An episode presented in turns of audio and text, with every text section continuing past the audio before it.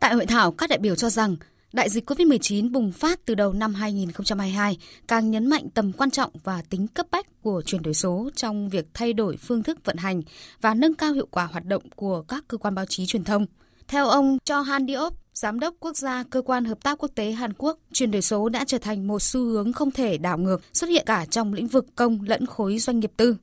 Hiện các công nghệ truyền thông kỹ thuật số như 5G và điện toán đám mây đã trở thành nền tảng để có thể làm việc tại nhà.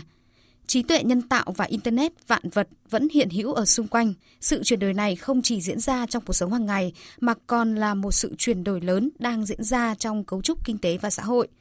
Tổng biên tập báo Nhân dân, nhà báo Lê Quốc Minh cho rằng, chuyển đổi số báo chí không chỉ là vấn đề công nghệ mà còn là chuyển đổi về tư duy. Do đó, hội thảo là cơ hội tốt các đại biểu, cơ quan báo chí trao đổi, tìm giải pháp giúp tháo gỡ những khó khăn đang gặp phải trong quá trình chuyển đổi số.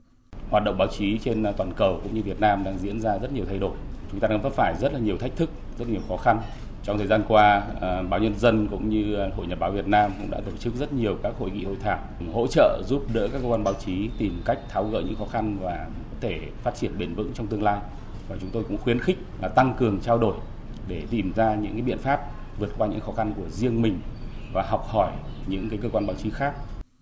Phó giáo sư tiến sĩ Phạm Minh Sơn, Giám đốc Học viện Báo chí và Tuyên truyền nhấn mạnh, để thực hiện thành công quá trình chuyển đổi số, các cơ quan báo chí truyền thông cần có ít nhất 3 chữ C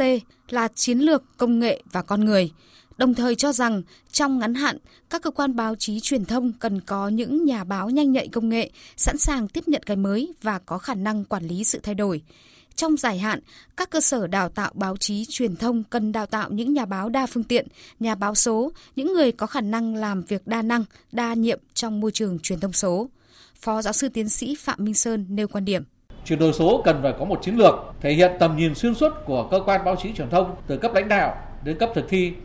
Chuyển đổi số chính là quá trình ứng dụng công nghệ số để chuyển đổi mới phương thức và mô hình hoạt động. Các công nghệ mới cho phép chúng ta làm mọi lúc mọi nơi nhanh hơn, thông minh hơn, hiệu quả hơn. Bất kỳ chiến lược nào muốn được thực hiện thành công cũng cần phải có những con người phù hợp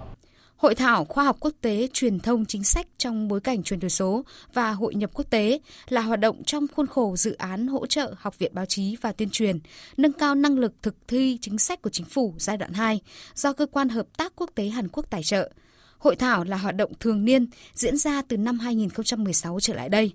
Đây là diễn đàn quan trọng cho các chuyên gia Việt Nam và Hàn Quốc trao đổi thông tin, kinh nghiệm và giải pháp cho các vấn đề báo chí, truyền thông và xã hội có ý nghĩa lý luận và thực tiễn.